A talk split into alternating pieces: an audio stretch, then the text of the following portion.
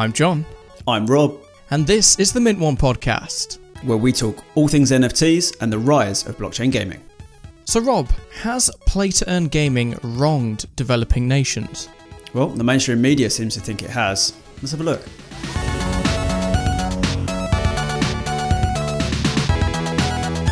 Okay, Rob, so before we get into the other topic for this podcast, um, a lot's happened in the past week. Um, First off, we met in person for the first time.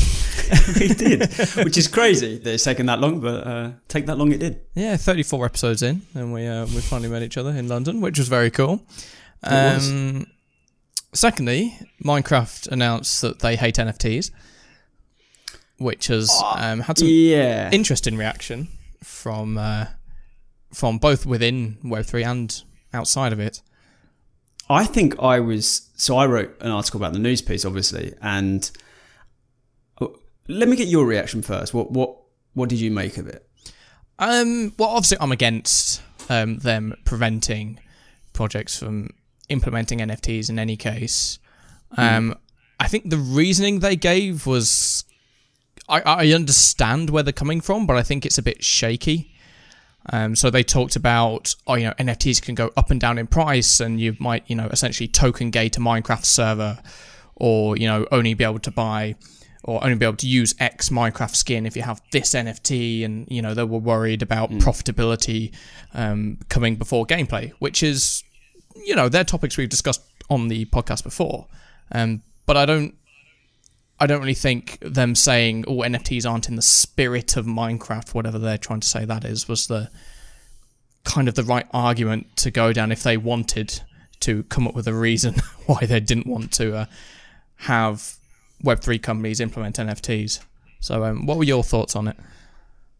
So, I thought as far as banning NFTs in games go, they were the best so far because they did at least say that it's something that they will keep analyzing, they will keep Yep. an eye on, and they think if they can keep the their community safe, then perhaps they'll look at uh, allowing them in the game. The reason I have some empathy for that is something we've talked about a lot. You know, Minecraft is more or less marketed at children. Yes. That's not to say it's not a game that's played by adults all over the world, and um, it's an iconic cult game. But uh, it does have a huge player base of under 18s, and NFTs are still largely unregulated, and we have seen the sort of behaviour some projects uh, partake in that would be completely immoral in most circumstances, but indefensible and completely immoral against children. Yeah. Um, so I think I could have done a better job of explaining why they should ban them. Yeah. Um, not that I think they should have. I think there's probably other ways, but I actually don't blame them for what they've they've done. I don't blame them for that. It does raise a lot of questions with um, some projects that are building on Minecraft servers. There's loads of them, yeah. and don't know where they go from here. I don't know what they do. Yeah, there's quite a few. Um, the biggest one on the Wax blockchain node would, of course, be uh, Uplift Worlds, um, which they're now run by a DAO. So the the DAO is now deciding um, the best thing to do. I think they're as we speak, they're currently voting on whether they should try and uh, give the NFTs um, utility in a game that isn't Minecraft. Um, Yeah. to, to try and basically port it to, to another game, which is one option.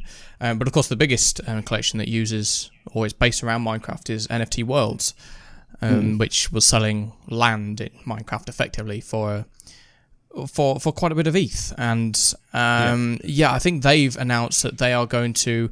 I'm not sure if they said they're going to move to or they're going to build their own Minecraft esque experience, um, so that you, the utility that was sold to um, collectors is still the same, which um, Yeah. would be would be interesting.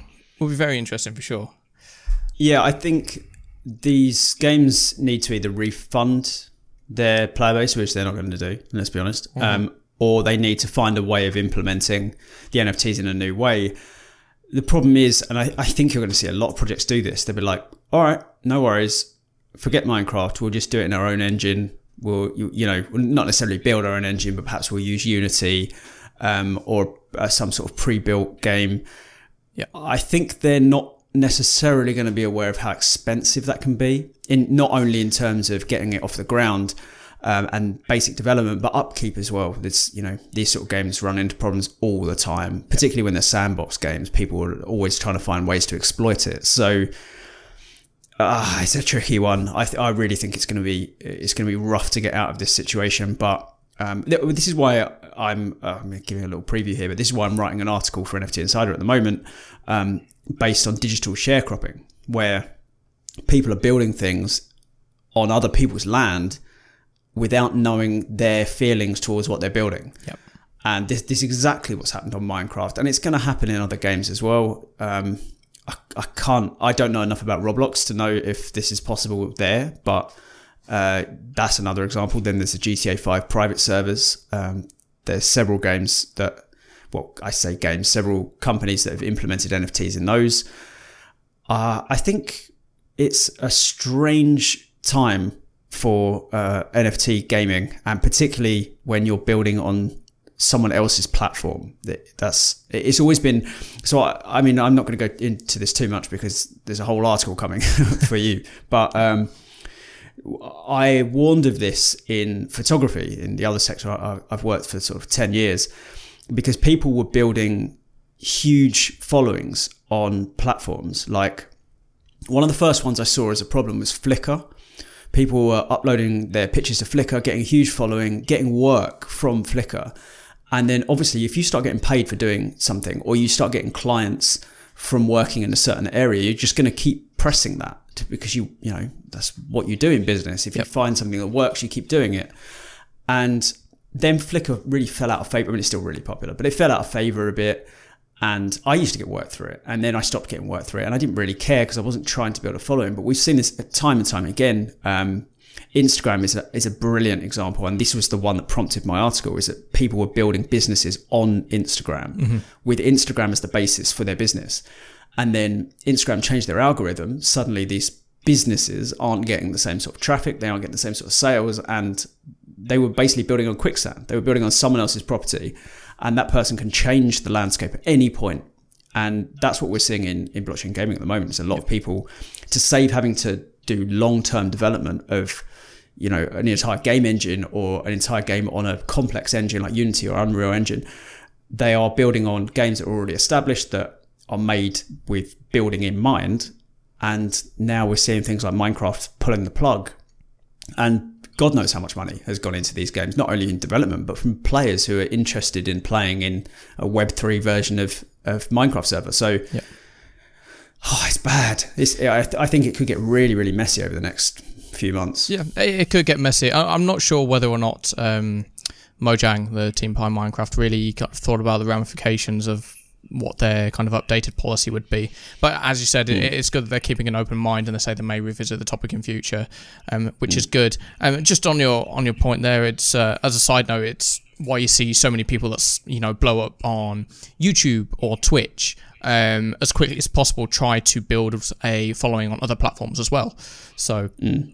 you know, YouTubers will immediately, you know, try and get a secure um, line of funds through Patreon you know, where viewers themselves are directly given money for content rather than having to rely on the whims of the algorithm and advertisers and all of that kind of thing.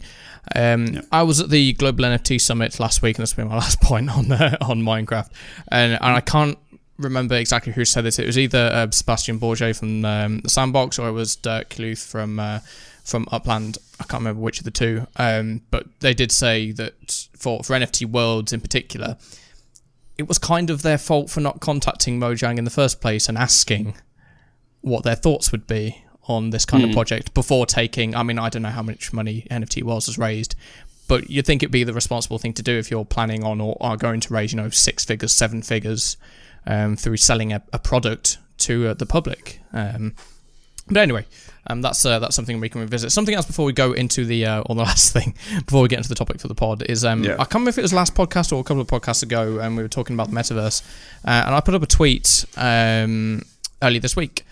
Uh, which basically said, I've yet to hear anyone explain what a metaverse is in simple, clear, unambiguous terms. Anyone fancy giving it a go? Um, and we had some. No, thank you.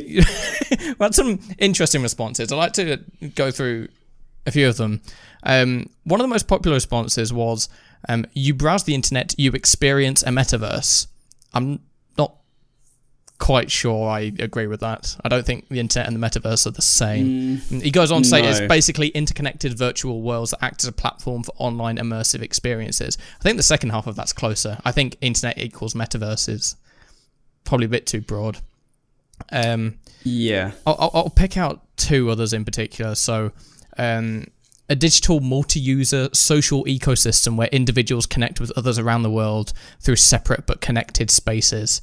Um, I think that's too complex. I think it's it may be more accurate, but if you say that to someone on the street, they'd be like, "What?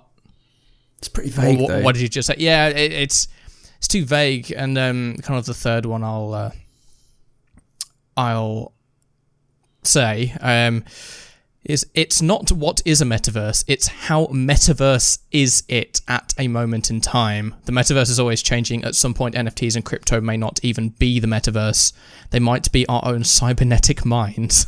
It's tough to answer a question wow. that the answer is always changing too. I mean, I think it's I think it's viable for someone to ask what a metaverse is.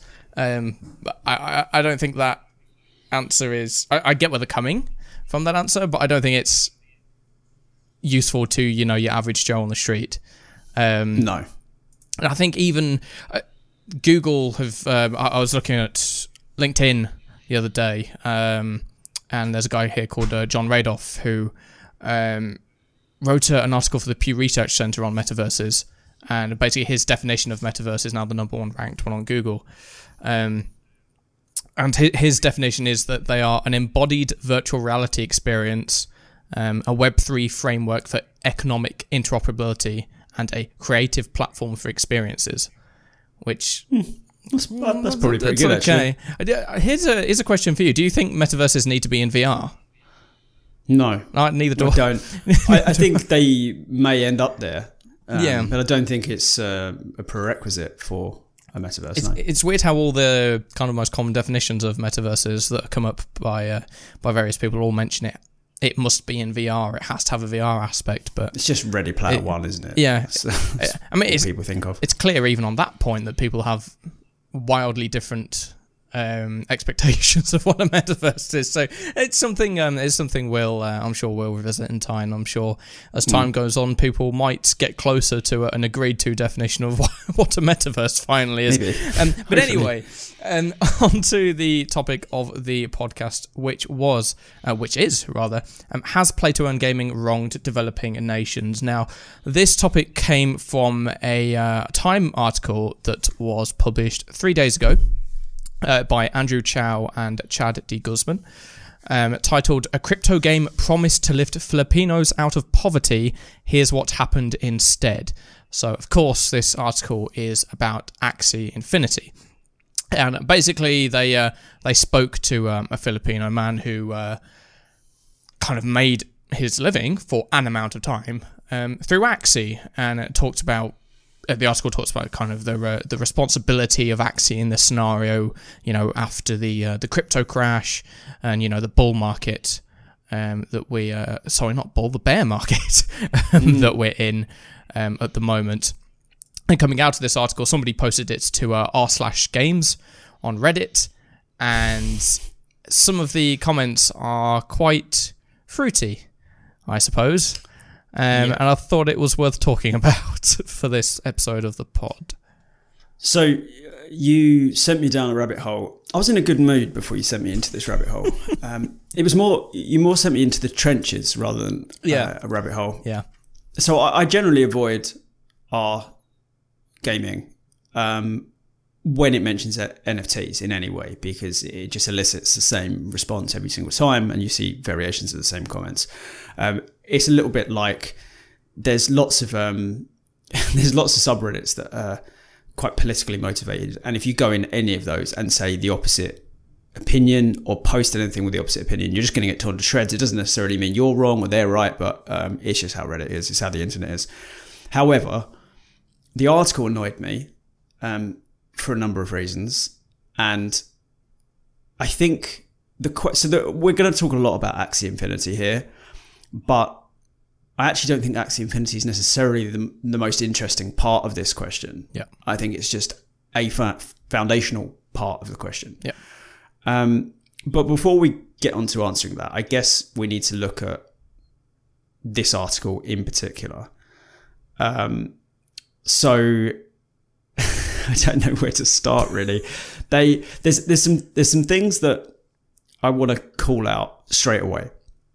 Um, the first I'm going to try and be as balanced as I can because if if I'm not, then I'm doing the same thing they are from a different perspective. But this story is sensationalist in the extreme. Yeah. It's as if they've gone out of their way to find the worst possible story they could. Um, they so we'll put it in the show notes so you can read it. But if you haven't read it, essentially it's um, a young man. I think he was 26 or 25 uh, in a developing nation, the Philippines. Uh, struggling to earn enough money to live and to take care of his sick mother who had had a stroke. I mean, immediately, if you're not in his camp, you're a psychopath. Uh, Yeah, and yeah. then, and so the, the, my first point was this is so sensationalist. What it's doing is rather than appealing to logic, it's appealing to emotions, which is uh, it's a common debating technique and it, it's used in every type of media. But it's very frustrating to to see when someone's talking against you, but they're giving. uh, The, the best example I've got of this at the moment is uh, an NFT. Uh, an NFT? What am I talking about? Uh, a podcast that's nothing to do with NFTs. And um, they were talking to the people who were on the jury of a miscarriage of justice. And basically, it became a hung jury because some people wouldn't um, acquit this guy who wasn't guilty for for a crime, and they were interviewing the guy who was pushing for him to go to prison, and he was saying things like, "Well, he looks like a thug, um, and he's got tattoos all over his arms, and it's our duty to make sure the streets are safe." And like he, he wasn't engaging with the question. He was just and he convinced a load of jurors that okay maybe this maybe it is the best thing to put this guy in prison even though he hadn't commit there wasn't like reasonable doubt was i mean it's so reasonable. Uh, but the, the point of this was is that the guy that was converting this jury was simply appealing to emotion. He wasn't appealing to evidence or logic. And that's what this article does. It, it appeals to emotion and I was getting myself in a bit of a state about how angry I was at Time magazine, which is, you know, iconic. And they actually also have a presence in the metaverse, in inverted commas, metaverse. Uh, but, you know, because they're, you know, they're building Times Square, like Times, yeah. So, I mean, whatever. I guess they have to be balanced. But then I started thinking, is it hypocritical to say that they're appealing to emotions when they should be appealing to logic when the initial groundswell of play to earn did the exact same thing from the opposite angle Yeah. i mean i i, I wrote articles about so i'm going to reference this a hundred times in this podcast but um, i've also mentioned it about 20 episodes ago Leah Callon-Butler's documentary on play to earn uh, where she went to the Philippines and in, uh, interviewed people. This is really early, late 2020, early 2021. So it was before Play to Earn was really like, you know, um, well established. And in this documentary, it, it's really uplifting because people who were struggling during COVID, like the height of COVID, they couldn't put food on their table. It is genuine breadline poverty in a developing nation. They were struggling to make the minimum wage in the Philippines is, is very low. Cost of living is very low, and basically this Axie Infinity was just bringing people out of of starvation and struggling and stress, and putting money in their pockets and food on their tables by playing a game. And it was it was inspiring. And I wrote about it in the same way that a lot of people did, where where I was showing the good it's doing, but wasn't really appealing to the the evidence of whether it could, it's sustainable, um, which many people called out Axie Infinity's economy as unsustainable, which they've arguably been proven correct on. And I think maybe I, I'm kind of as bad in, in a way as this article because I was promoting it, but I feel like I feel like this article is really laying into play to earn as a whole and crypto as a whole. And it keeps using things like Ponzi scheme and, and using tired cliches. rather than focusing on Axie, which it says it's about Axie, but it's not. It's talking about the whole play to earn sector, the whole crypto industry. And that's where I think it really wronged it. I've noticed this soliloquy has gone on for a long time, so it's coming back over the net at you. So there's um there's a couple of points I want to bring up um from the the back of that. Um, firstly, just as a bit of of context, um, I'm half Filipino. My mother's side of the family um, is Filipino, and I have members of my family that I know for some time um, did play Axie Infinity um, and were playing it as a as a way to um, supplement their income. Let's say, uh, and it is very true that for a lot of them, um, playing Axie um, was getting them more money at the end of the month than having a, a traditional job, like what this this article from Time um, describes. So so that bit is is true. Um, but going through the article, as you said, it starts off with uh, this guy, Samuson Orias, um, was earning 4,000 pesos a month, uh, which is about $80, uh, making Japanese octopus balls. And he basically made seven to eight times that playing Axie Infinity. Whilst it does touch on the fact that um, Axie Infinity kind of promoted itself as a play to earn game, what I think this article implies and what a lot of people in the Reddit comments have latched onto is the belief that Axie Infinity was somehow promoting itself as, "Hey, this can replace your full-time job." I mean, even yeah. the, even the title says a, a, a, crypto game promised to lift promised. Filipinos out of poverty. I don't think yeah. it ever did that, and it would be horrifically responsible for any play-to-earn game to promise that to its yeah. players. Um, that's just horrifically sensationalist headlining, which is, uh, you know, for a lot of people that. Um, that don't read the article, if they just latch onto that headline, then they're immediately going to think that oh, ooh, crypto games are bad. And uh, uh, the the article goes into the specific structure of Axie Infinity and how it kind of enabled people like um, Samuson here to kind of uh, be wronged by the game once um, we entered a bear market. Um, but just saying it's crypto games in the headline, as you said, it, it looks like, uh, or it feels like an attack on the concept of play to earn itself, the concept of Web three and blockchain and and NFT games, and it's it, it, it as you said, it's it's very sensationalist. Um, I'm mm. just scanning through the article here. There was a specific line in it. Um, oh, bear with me. You can jump in here, Rob, if you like. yeah, I'll jump in while you look for it. So, uh, firstly, I completely agree, and I, have noted down um, some similar things. I did actually look into whether Axie had at any point said their their, their game is a way of surviving or you know a way of earning a um, an income and I couldn't find it. It doesn't mean it doesn't exist, but I couldn't find it in my cursory searches. And that isn't to say there aren't games that have done that, because there have been. And I wasn't even 100% sure that Axie definitely hadn't, because they were very successful and that play to earn element was more or less the reason for it. Um, as fun as the game may be, I, I barely touched it, but um, it. I don't think I think it's wrong to demonize them for that, but not necessarily wrong um, for the sector to be criticized for that sort of thing because lots of games pitched the game in terms of how much you could earn rather than how much you enjoy it. But I don't know if I've ever seen a game that's pitched itself as a way of, you know, quit your job, play this game full time. I don't think I've ever seen that. I mean, that really would be the the limit. And I imagine if we'd seen it, it would have been in a podcast already. Mm-hmm. So I'd seen that. Um, but just take a drink of water there. um, so I I found the the quote I was looking for. So about halfway through the article, uh, and this is um, after um, I believe five paragraphs, which is um, kind of a hey, the bottom's fallen out of the crypto market. Loads of people are losing loads of money. Um, mm. You know, Sky Mavis they had they had a hacker targeted the the Ronin bridge and they lost all of this yep. money and blah blah. And the, the following paragraph after kind of all of those negative points is meanwhile vast amounts of money are still being pumped into the blockchain gaming industry.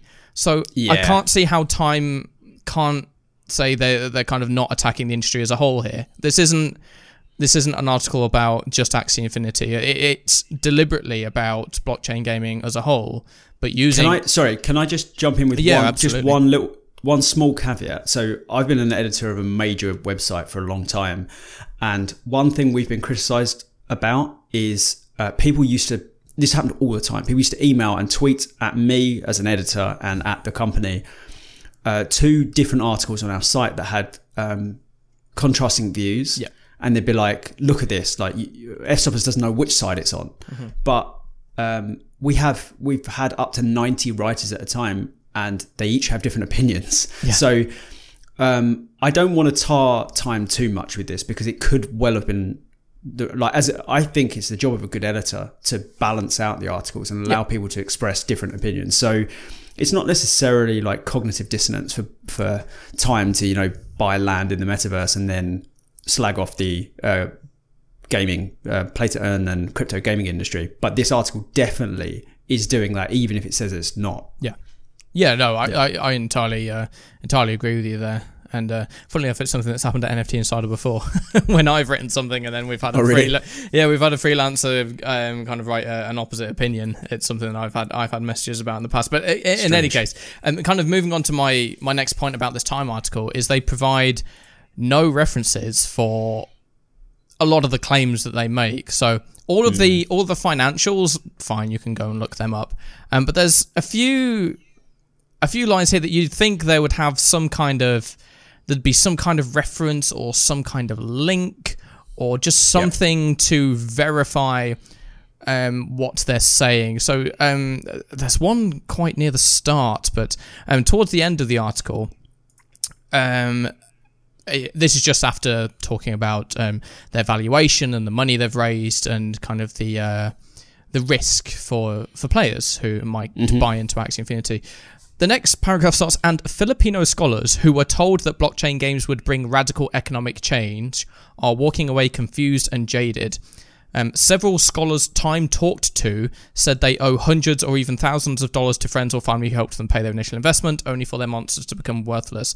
You think somewhere in that they would give some kind of info to who those people are or Yeah. the experience of these scholars. They're basically saying, hey, these anonymous people we've spoken to have told us this. With, Yeah, with, so- no, with nothing to qualify it. They, they did this uh, earlier in the article. This, I think this is probably what you're referring to, but I, ha- I happened to write it down where they said um, they quote uh, Samuelson Arias. Is that am I saying that right? You kind of rolled the R a little bit. Uh, Samson Arias? Arias, I think. Maybe, Arias. maybe I'm, I'm rolling it and I shouldn't be, but Well, I mean, you've got more Filipino background than me, so uh, as the whitest man on earth, I have to make these efforts. Anyway, um, a Filipino who played Axie to Live and others said Axie reinforced predatory systems and gave them false hope. Um, firstly, not to be um, disrespectful to Samuelson, but his English wasn't of that standard um, to say that. So they've definitely paraphrased him. And also, who, who are these other people that have like uh, they yeah like you say they they're not citing anything. They're just anyone can do this. Or just I heard this. I'm going to put in an article. I, I just think that's uh, dishonest journalism.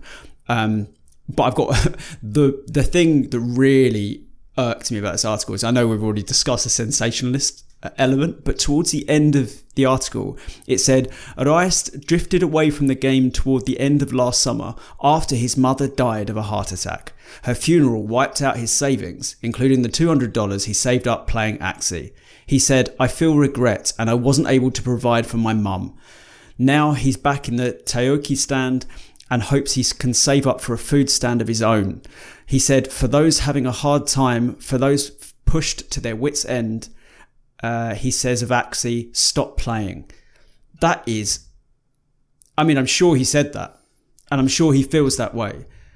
But my God, I mean, I, I, I don't even I don't even know how to approach that. This is a, a tragic story of somebody, a young man who's struggling for money and having to look after his sick, dying mother. So that is the most horrendous circumstance you can imagine. yeah. And he found something that rather unlikely, but made him money when he was struggling to make enough money to live. Yeah. can we outright demonize that? I mean, you can outright demonize it if Axie had pitched the game as a way of surviving and, and you know, had put up billboards in Philippines saying survive COVID, play Axie Infinity or something, then, you know, it's indefensible. But I don't know. I feel like this is really not giving a balanced representation of what the game did in the Philippines during COVID when people couldn't I mean, literally couldn't eat the that. Yeah. We'll put it in the show notes that documentary from Leah Callon-Butler that I mention, you know, every twenty seconds. But it's it's just a really it's a really good um, counterbalance for this article because you can see the positive impact it had and how it literally literally saved families from breadline.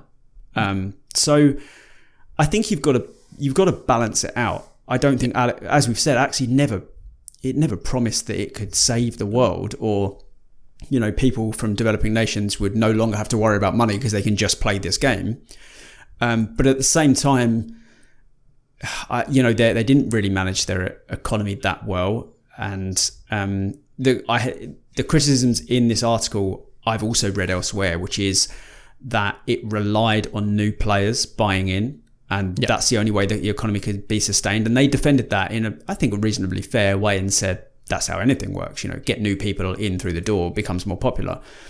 But I can see that the problems with that, and you know, the price of um, what is it, SLP or whatever is, yep. is absolutely tanked. Mm-hmm. Um, but so is so is the whole crypto market, and I, I think it's very much baby being thrown out with the bathwater. Just saying, well, you know, people in developing nations were able to feed their families for a bit but now they can't. Like, what's with that? We should bin this all off. It's, it's horrendous. I yeah, don't think that's the reaction, is it? No, and to kind of try and fuel to the fire for this article, they they kind of frame the article at the beginning as being all about um, and his story. And if you mm. read through the article, there's maybe two, three quotes from him that say.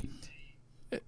I mean, some of them are quite negative towards towards Axie. So this one, um, at first I was happy, but after some time I noticed I was slowly getting weaker. Um, I was feeling sleeplessness and getting stressed over the game, um, which is, you know, obviously negative effects on him. Um, but I, I, almost feel like some of the things he said have been wildly taken out of context to fit Time's narrative. Um, and, yeah. as, as you said, they, they don't really talk about the, the, positive benefit. I mean, even at the very end of the article, it says he.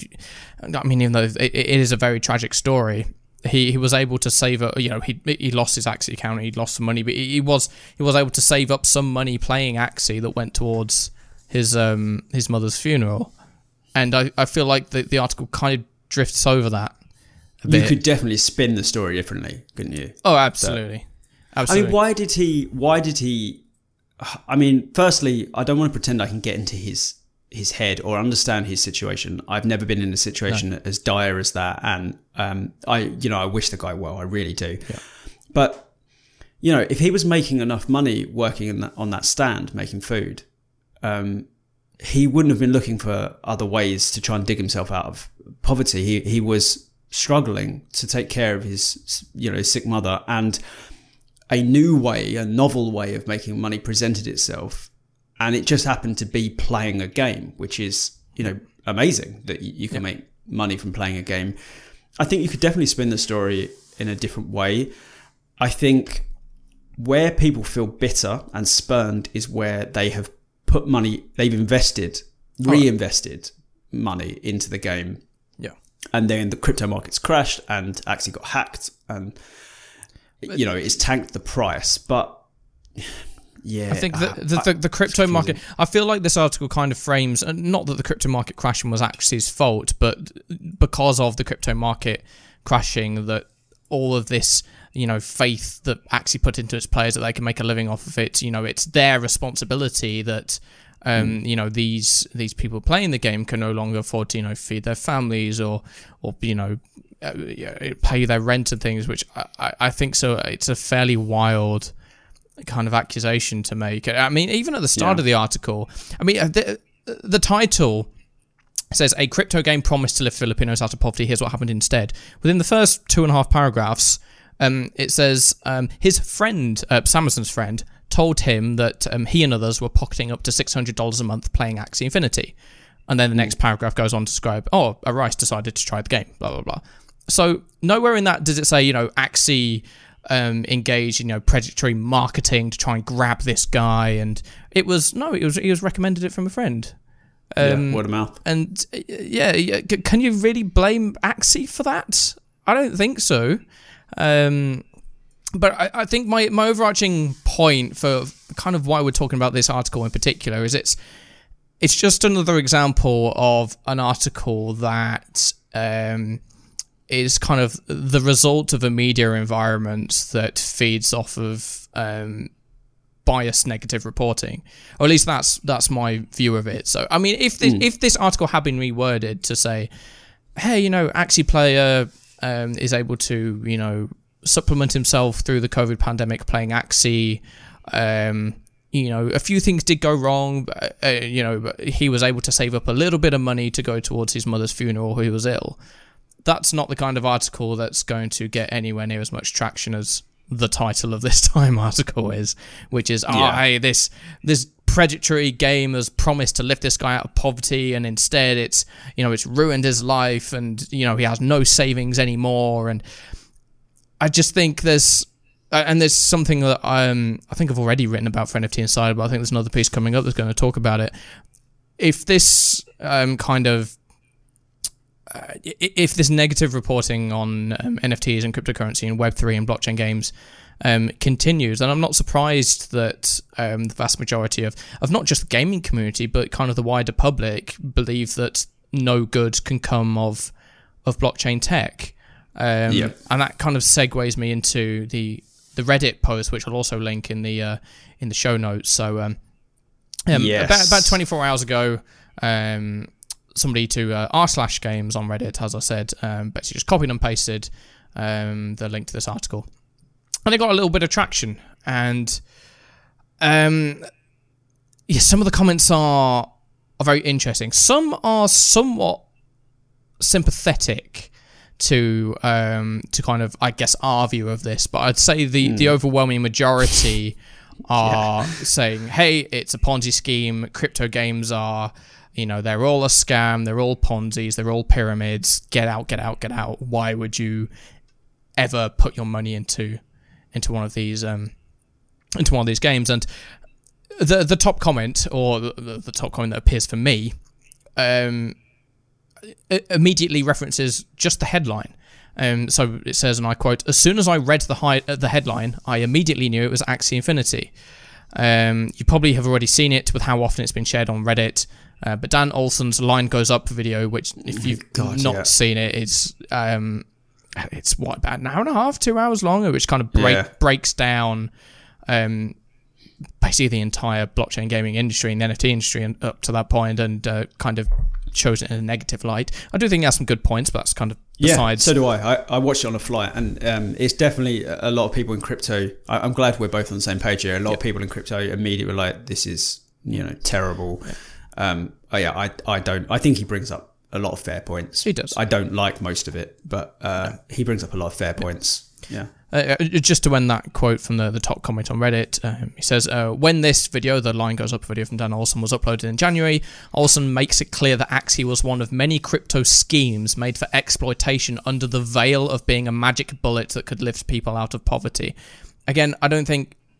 I mean, Axie promoted itself as play to earn, and they obviously will have known they had a big Asian uh, Asian player base, but they've never expressly come out and said, "Hey, you can lift yourself out of poverty with this, or Yeah. you can make X amount of money, um, you know, a week or a month." It's and, and just from this guy, I mean, there's no evidence that. I mean, I'm sure he did read the article, but his entire comment is based around just the headline, which I mean, Yeah. as is the nature of the internet at large.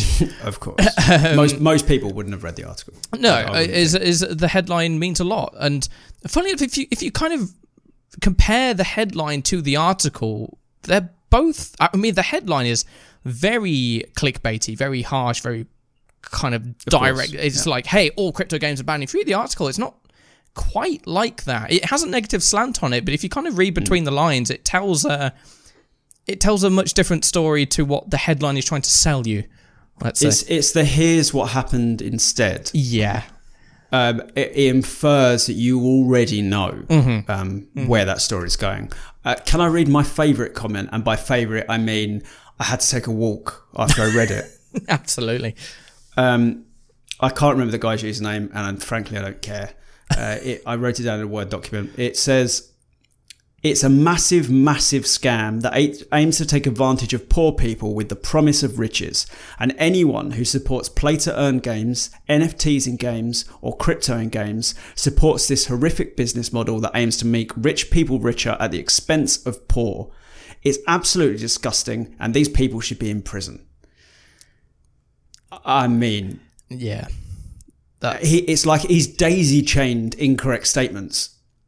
It, it, I, mean, that, that firstly, what he's describing is capitalism, and we've seen it for hundreds of, if not a thousand years.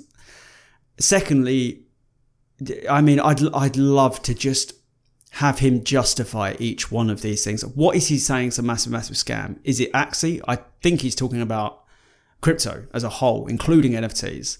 Um, as for anyone who supports play to earn games, NFTs and games, or crypto in games, supports this horrific business model in which rich people get richer at the expense of, the, of poor people. Uh, that is the dictionary definition of, of capitalism, but I also don't think that's necessarily um, how anything works. You know, rich people often do get richer, and poor people often stay poor. That is the flaw of modern economics, if not always been the flaw of it.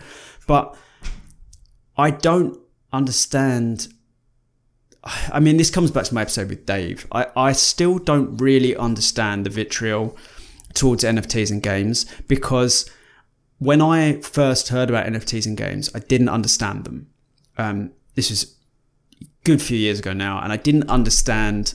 I can't remember who told me about them anymore, but I remember Dave and I talking about it on a Discord call, and he got it before I did. He he understood it, and he was trying to explain it to me, and and then it suddenly just clicked, and I was like, oh well, that's really cool. This is so good. I can't wait for this to be a thing.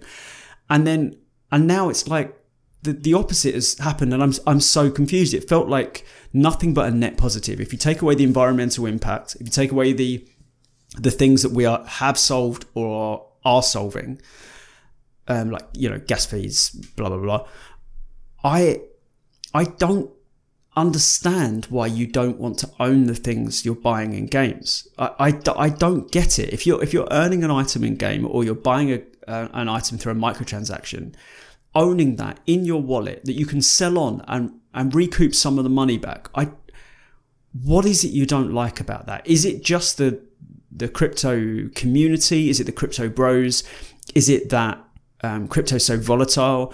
I think there's lots of reasons to be wary of it, but at the at the very most basic form of this, where you can own the things you earn in games, it, it just seems unambiguously good to me. And I think my final my final point on this is a lot of my frustration comes from the fact that when I read these comments and you know the line goes up documentary, I watched that, uh, I watched it all, and when I read the criticisms and I listen to the criticisms and I watch the criticisms of blockchain gaming, of crypto, of Web3, of NFTs, of play to earn, of play and earn. And I try to understand them and I find things that I agree with and I think we should improve. And you and I always talk about ways in which the industry should improve. In fact, we did it so much we had to do an upbeat episode just to, just to offset our negativity. Um, so there's lots I agree with, and I go to all this effort to try and find the perspective they see this situation from. But I don't feel like the people that are just are just laying into into blockchain gaming uh, every turn. I don't think they're doing their due diligence. I don't think they're trying to find ways in which it could be good. I don't No. think they ever. I mean, not everyone. Obviously, there there are balanced people out there, but it doesn't feel like it at the moment. It feels black or white, and and it's really tiring. You know, like we do, putting time into listening to these arguments and countering them and offering different opinions and then other people just it just seems like an echo chamber of people saying it's a scam and nfts and games is, is the devil Yeah, yeah. I think you've you've kind of encapsulated my feeling um, pretty much perfectly there. Um, just as you were speaking and as I was listening along, I was flicking through some of the uh, some more of the Reddit comments, and uh, yeah, the, the, vast majority of them, rather than saying anything about Axie specifically, are, are all that all crypto is a Ponzi or all blockchain games are a hmm. Ponzi, and there's no worth to them. And a couple of people saying like, oh, at least with like a real MLM, you get like some Tupperware or like supplements that don't work. or that's quite funny. Which yeah, yeah, it's quite a funny point. But I think, uh, as you said, with a lot of these people, there's there's little want to actually dive in and learn more and to expand their horizons. It's like, okay, this is my opinion, and I'm going to stick to it. You know, yeah. I, I have I have no interest in learning more or discovering if there are good aspects to this new technology, or you know, possibly there have been some benefits to to people in you know third world countries or developing nations or, or whatever. It's it, it's mm. very much crypto is all bad. There's nothing good to it. End of. And it's not just the community at large saying that. It's media outlets and it's influencers and it's people that hold sway um, with the opinion of others. And I think mm. what kind of the the more I'd say balanced discussions that me and you have on this podcast um, are are very much a rarity um, in the space, and we are. I suppose we're fighting against um, kind of this torrent of misinformation. Um, mm. As we've said in the past, um, crypto and NFTs and blockchain and Web3, it isn't all good but it isn't all bad either. You know, there's mm. there is a middle ground there, um, and there's there are viable applications as well as there are bad actors who will try and exploit it for um, for illegal or bad means. Um, mm. But that's that's a human issue. It's not an issue of the technology itself. There's nothing fundamentally wrong with blockchain technology. It's how particular people are using it and how typical people uh, or how particular people rather view how those bad actors are using the tech. Yeah, it's it's a difficult situation and it's it's frustrating to to be outside of it. I think one of the things I always come back to, and maybe I'm just sort of feeling sorry for myself, and, and I'm definitely you know not not typical for uh, for everyone that's involved in this, but I'm not a game developer. Um, I am not an executive in the gaming sector. I have no industry background working in gaming. I am a gamer through and through. Like my dad was a gamer, still is a gamer. He's in his sixties. He still games every day, plays PC games. Um, I can't like I, I'm just a gamer and I love gaming. Why would I want to ruin it? Like, yeah. what do you think? What what's my you know motivation for this? I, the reason that I was attracted to NFTs in games, the reason we started Token Gamer, which we didn't really anticipate to be a business, we uh, we started it as a website where we could just put news and, and write about the topic, um, was because ownership is is so cool and has so many so many applications. So it's frustrating. There was one more thing I wrote down, which so I think a lot of the I think a lot of people were waiting for this to happen because making money from a game is it feels idealistic. It feels kind of ridiculous that you know throughout human history to earn a living or to feed yourself you had to work hard. You had to do things you didn't want to do. That's what work always was. And over the last god i don't know i haven't done the necessary research but i'd probably say over the last 20 or 30 years more and more jobs have been enjoyable. And people have made more and more people are making money from doing what they want to do uh, rather than being thrust down a coal mine. Yeah. And this really represented the pinnacle of that playing playing a game that I mean that's how the game started. It the game start Axie Infinity started as, as a game that people would enjoy. And if you watch the uh, aforementioned documentary, uh, a lot of them say, "Oh, I really like it. It's a fun game." This is you know before it really kicked off and they were playing it because they enjoyed the game. But I started to think about the question, which I think is a is a reasonable question, and I definitely want to hear what you think on this. Is is it possible to make money from gaming? Is this something that can be sustained long term? And I think it is, but I think it's got to change. I think the way it's working right now, it can't it isn't sustainable. It can't be sustainable. However, and you know, for any developers listening, I really think this is the route people should go. I think advertising in popular games is heavily underutilized. Um, and I think the developers could strike a nice balance. You know, attention is the greatest currency we have at the moment, and that's what people are willing to pay a lot of money for. And I, I think there's ways that people can always earn money from from playing a game. And if you have enough players in any game you can earn money. I mean people have been gold farming in wow and yeah. you know farming items for god knows how long. And i think that can continue. We just have to strike a balance yeah. a better balance than we have. Um what what do you make of that? Do, do you think that do you think play to earn play so th- this is what it's all going to come down to isn't it play to earn or play and earn do you think play to earn can continue? Is it sustainable? I think both um, both phrases have the same core problem: is that whatever you call playing a game and earning money from it, whether it's play and earn, play to earn, play and own, mm. whatever, the player at the end of it still views it as the same system. they still view it as I'm playing a game, I'm yeah. earning something, and I'm selling it for money. It doesn't matter kind of what words you dress it in. Um, mm-hmm. And there are games, and I don't want to say one way or the other where whether I think Axie was one of them that that do focus a lot of their marketing on the earning potential, um, and not yeah. just not just games, and um, marketplaces, and you know artists and other collections as well. You know, it's like, hey, you buy this, and the utility's got so much value, or hey, this game assets can have so much utility in the game, and blah blah blah. So, I think part of it is, I mean, players have come to expect that at this point. Um, you know, with so many games saying, "Hey, you buy these assets, they're going to be, they've got so much value in the game." Then, of course, they're going to be like, "Oh, you know, if I buy this, I can make a profit off of it." So, a part of it is now the expectation from the player base that's that's what they've come to expect from games, and part of it is um, the blockchain games that kind of continue to perpetuate the, "Hey, if you buy this, you can make money," whether it's um, explicit or whether it's more nuanced um, than that. Um, but to to kind of wind back a bit um, and to get to kind of the kind of the root of of this point, I think is you, you wrote recently about Diablo Immortal on NFT Insider mm. and made reference to Diablo 3's real world auction house, which mm. um, was shut down in 2014. And uh, uh, as part of just a bit of research into this podcast episode, I went and looked back at some of the articles at the time talking about the real world auction house.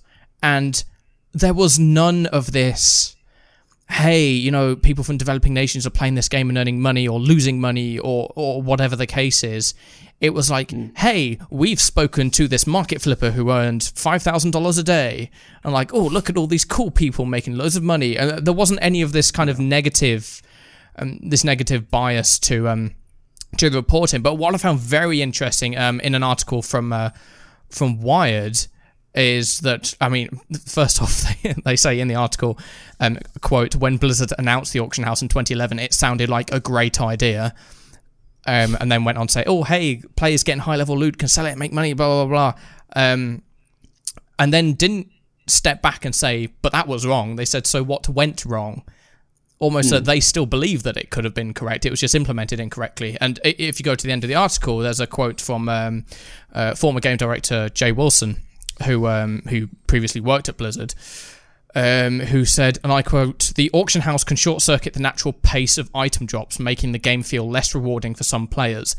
That's not a criticism of the auction house itself, it's the criticism of the items that they allowed to be sold in the auction house. Mm. And this is where mm. I think Web3 games could potentially or one game will come out there that hits the nail on the head with it is that if you have let's say a world of warcraft model where you know bar one or two very exclusive items you can pretty much buy and sell anything uh, on the in-game auction house using gold um, mm-hmm. i don't think that model works in in web3 but uh, let's say if you had a, a web3 mmo where all of the legendary items and the best gear, etc., was you know soul bound and could not be transferred between accounts, um, mm. and all the other items and materials and etc. were NFTs that you could uh, buy and trade and sell and, uh, and and things like that. I think that's there's a way for a model like that to work. I mean, I'm not I'm not a game designer or an economist, but I find it I find it difficult to believe that there isn't a model out there for which NFTs could successfully work in a uh,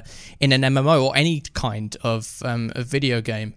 Um, I just thought it was unusual to see that the kind of the rhetoric ten years ago on a, a marketplace, kind of very similar to NFTs, basically, um, was viewed much more positively than than NFTs are viewed now. Um, Yeah.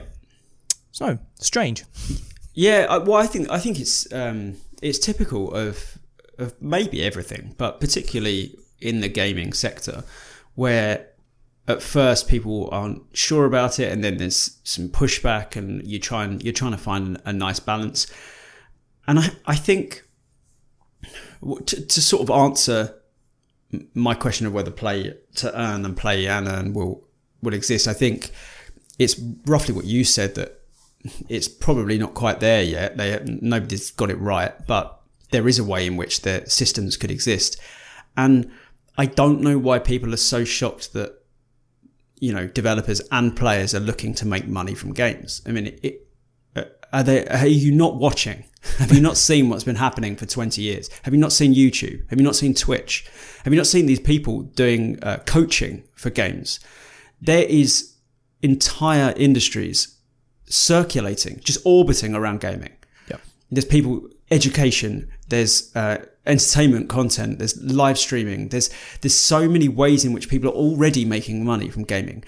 Uh, We've definitely said this before, but imagine 20 years ago saying to, um, well, you wouldn't have said this because you'd have been like four, but uh, imagine 20 years ago saying to your parents, I want to grow up and be a streamer or a YouTuber Yep. um, even my liberal gamer dad would have said, okay, but maybe maybe get a degree in finance or something just in case that doesn't work out, you know. Um, and now it's it's common. It's common for people, um, particularly you know primary, secondary school. They're now saying they want to be. I mean, I hate the word influencer, but you know, a lot of people want to be influencers. But uh, I think the more reasonable one is they want to be, you know, content creators. They want to, they want to, and there's nothing wrong with that. There's a market for it. There's people are, are desperate for more and more better and better content um, around gaming. So I don't know why anyone's surprised that there are more. There's you know more avenues being crafted for people to make money from playing games and enjoying themselves. And I don't know why we balk at it. It feels like a very old-fashioned stance to say, "Oh, you can't make money from that." I mean, think how how how long has this been happening? I bet you know in the 1700s, future novelists were told they need to go work in the mill rather than write words down. How are you ever going to make money writing words? Like it's just how we're progressing. Society is, I guess, um, distribution of money in terms of the working world. Obviously, I'm not an economist. I'm definitely not getting into uh, you know wealth distribution, but in terms of the working world, there's now it's there's far more ways you could you can make money, and and that's a good thing. Yeah. And I I think what Axiom they may have got a number of things wrong with their economy, but what they did, I think, touched on something kind of great that developing nations don't have access to lots of revenue streams uh, generally. The people in these communities, particularly in you know that documentary and um, Samerson, he doesn't have many options to make lots of money. And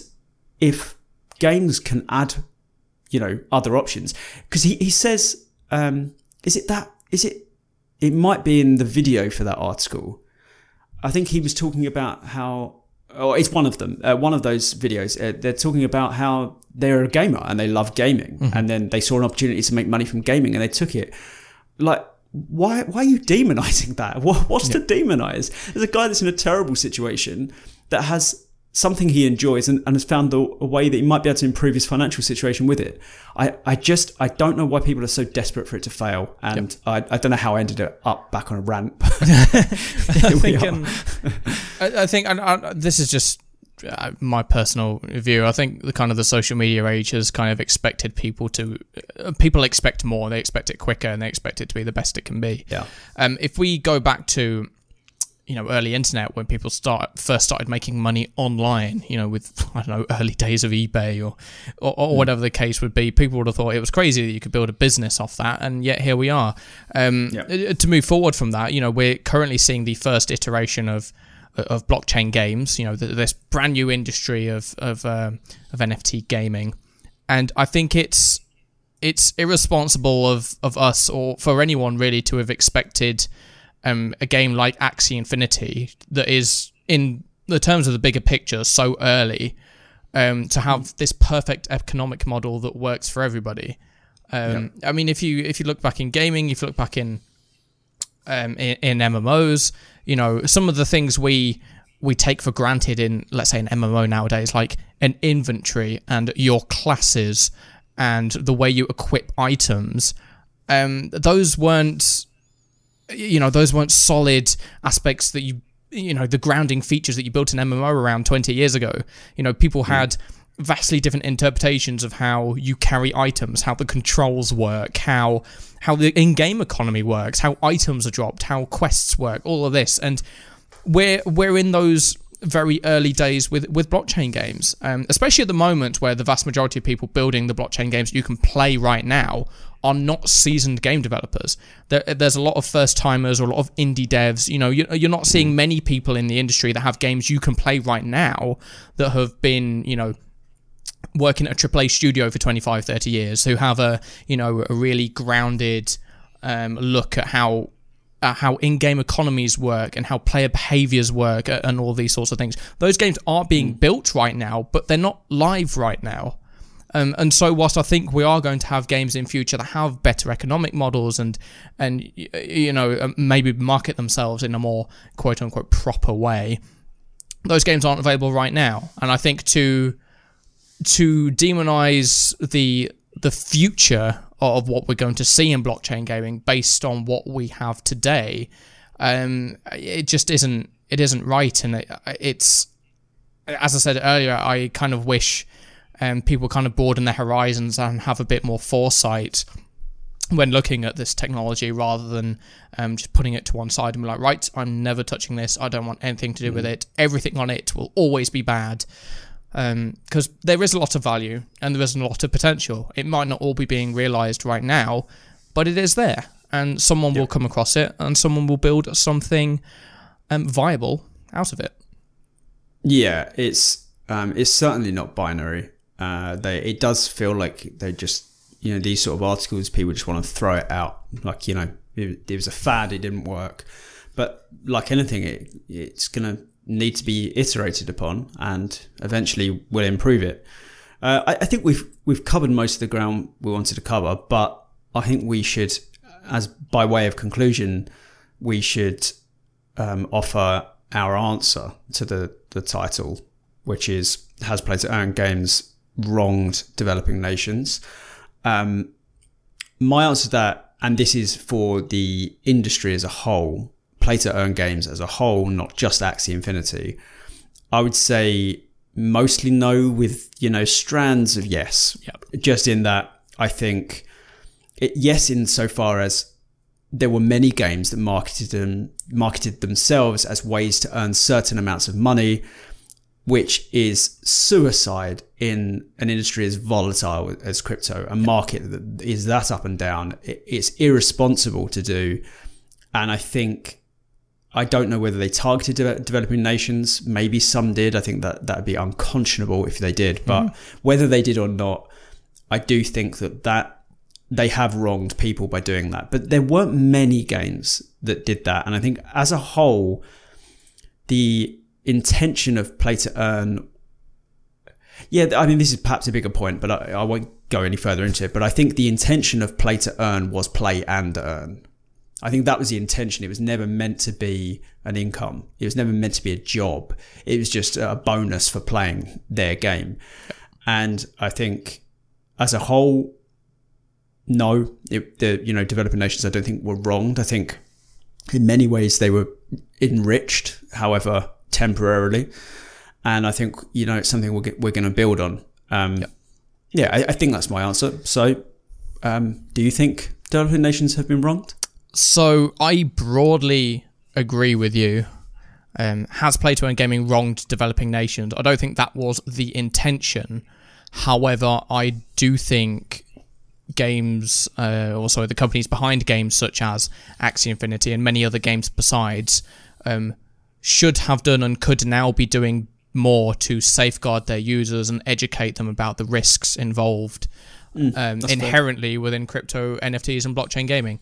Um, I think it's uh, there is a severe kind of lack of that uh, of that um, that education. I mean, we're both from the UK. Um, anything that is remotely to do with gambling in this country is plastered with anti-gambling um, mm. adverts. You know, it's um, the whole. Um, I can't remember the exact quotes, but after every TV advert, on every online advert, wherever you see it, um, it's hey, be aware of the risks on what you're getting into. When the fun stops, stop. Yeah. Oh well, absolutely. And my mate was involved in that advertising campaign. Oh wow, so really? I just give him a, a, quick shout out on that. Yeah. Sorry. Yeah. But it, was that um, commonplace when it comes to um, the aspects of you know gambling on you know horses or you know boxing or whatever. A lot of the same elements of risk are applicable to blockchain games, and I do think that these games and these studios have a responsibility um, alongside developing these games in a, a, way that helps to safeguard players um, to also help educate the players on these risks so they can make an informed decision as to whether this is something that they want to get into. Um, I think that's just the, the, responsible thing they should be doing. Um, I know my favourite topic on this podcast is regulation, but I'd be I'd be hard pressed to to see if um, to say that there's not going to be something that comes in place to say, hey, you should probably declare that these are risky things to to own and trade and uh, mm. whatever the case may be. But uh, but again, um, that's where people like us come in, you know, uh, and we talk about the we try to educate the people that read um, NFT Insider and Token Gamer on the risks and present uh, as balanced arguments as we can, and mm. ultimately be honest to the reader about the industry that we're in. Um, we're obviously big supporters of it, but there are ways that it can improve. And absolutely. Um, and you know, I think uh, when it comes to education and safeguarding of users, um, there is a lot more that could be done. Okay, I like that. We're, we do not usually do a wrap up at the end. it was but, good. Uh, yeah, that that worked out well. Okay, so um, on to our outro. I I mean, we'll have done a little cut after the intro, but I don't. I think this outro is going to be strong because our intro, we freestyled it in one take, and it was it was you know exactly right, and we didn't write any script for it or anything. And that's how many times has that happened? Is that is that the second time in thirty four episodes? I think it's the second time. Yeah, which is uh. Yeah. Which is really telling of us as um, dreadful uh, podcast participants. But um, okay, John, where can people find you?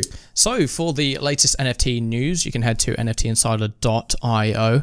Um, we hired two new full time writers this week. So, nice. we are um, working towards uh, daily articles on NFT Insider, plus also broadening our horizons back into videos and live streaming, which are uh, two aspects of what I did for NFT Insider that I absolutely love to do, and then um, mm. just couldn't find the time to. And now, um, hopefully, uh, starting relatively soon, I'll be able to kickstart those again. So yeah, you can look nice. out for those. Um, in terms of the socials, it's NFT Insider underscore IO. Um, we have giveaways going all the time. I'll be sharing um, important bits of info from the uh, from the crypto space, especially in the last uh, week or two when there's been a, number of high profile, you know, Twitter accounts and Discord's been hacked. I try and share that info whenever I see it, so you guys are kept informed. So, uh, so yeah, there we go with that. Uh, for me personally, it is at Hydropwrd H Y D R O P W R D on Twitch, Twitter, Instagram, TikTok, Clubhouse. Oh, there's definitely some more in there. Um, of course, I'm tweeting every day about uh, about the industry in general, about things to um, to keep an eye out for. And as referenced uh, at the start of the podcast, questions such as how do you define the metaverse, um, which always generates some interesting um, debate and discussion. So yeah, be sure to follow me on all of those if you want some more info. Um, I think that's everything from me. Rob, over to you. That question is such bait. I, almost, I almost dislike you for putting that question out there because you know there's no answer. You just oh, want to see the. It's like throwing money out of a window onto the streets and watching people scrabble below. Um, Yes, where can you find us? So, uh, tokengamer.io is daily blockchain gaming news and everything pertaining to blockchain gaming. Um, then twitch.tv forward slash token gamer, where we are streaming Tuesdays and Thursdays, 8 pm UTC, where Jonah, super dope, plays blockchain games and does giveaways. And uh, he's been playing some really cool games lately. I mean, he, I, I, I don't know if he's just excellent at selling them, but it just feels like we've come so far so quickly. With uh, have you seen Earth from Another Sun? I haven't. No. Oh, uh, look up the VOD of him playing Earth from Another Sun. That game looks incredible. Anyway, um, he will be streaming uh, Tuesdays and Thursdays. And then Twitter, it's at Token Gamer News. And then we've got our Wax companion app with blockchain Gamer news built in, which is uh, just Token Gamer. And that's on uh, Android and Apple. And we've got giveaways. A new giveaway went up yesterday, which is I was I found it difficult to work out exactly how much money all these NFTs are worth, but we're working with Warsaken, the um, military strategy trading card game, um, which is also going to be a physical tabletop game, which is really cool that they're doing both on-chain digital and off-chain physical, which I just I really like that. Mm. Um, but we're giving away. I mean, it's got to be over five hundred dollars worth of their cards, so um, always free to enter. We never charge anyone for that, so just hop in uh, is there anything else? We've got so much in the works, but I don't know what I can talk about. So um, rather than ramble for a little while, I'll, I'll, just leave it there. Well, there we go. Episode 34 of the Mint One podcast is in the mm. books, and I just realised for the last three, four seconds I was looking into the wrong camera.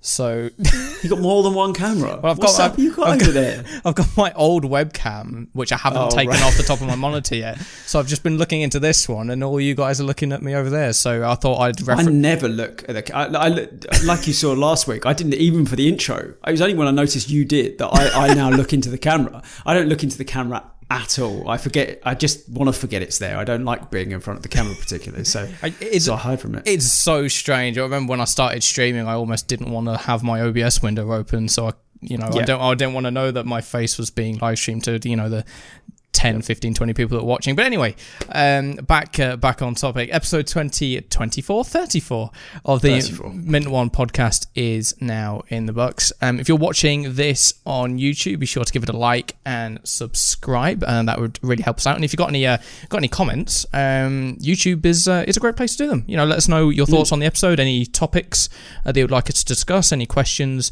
that you have. Um, as you'll know, every now and again we do a questions episode where we uh, we talk through the questions you ask us. So, so yeah, um, coming up on the uh, on the podcast the next couple of weeks. Hopefully, I mean we've been saying it for a couple of weeks now, but we should have some guests. um, so yeah, uh, scheduling's difficult. Yeah, yeah, it, it's difficult to get um to get the both of us plus someone else uh, all all scheduled at the same time. But anyway, um, hopefully we'll have that to look forward to as well. And of course, if you're listening to us on Apple Podcasts, five star podcast review, um, I believe you can leave reviews on Spotify now as well. So um, that would be a massive help to us. Um, yeah, there we go. Episode 34 in the box. Thank you very much for listening, and we hope that you tune in again next week.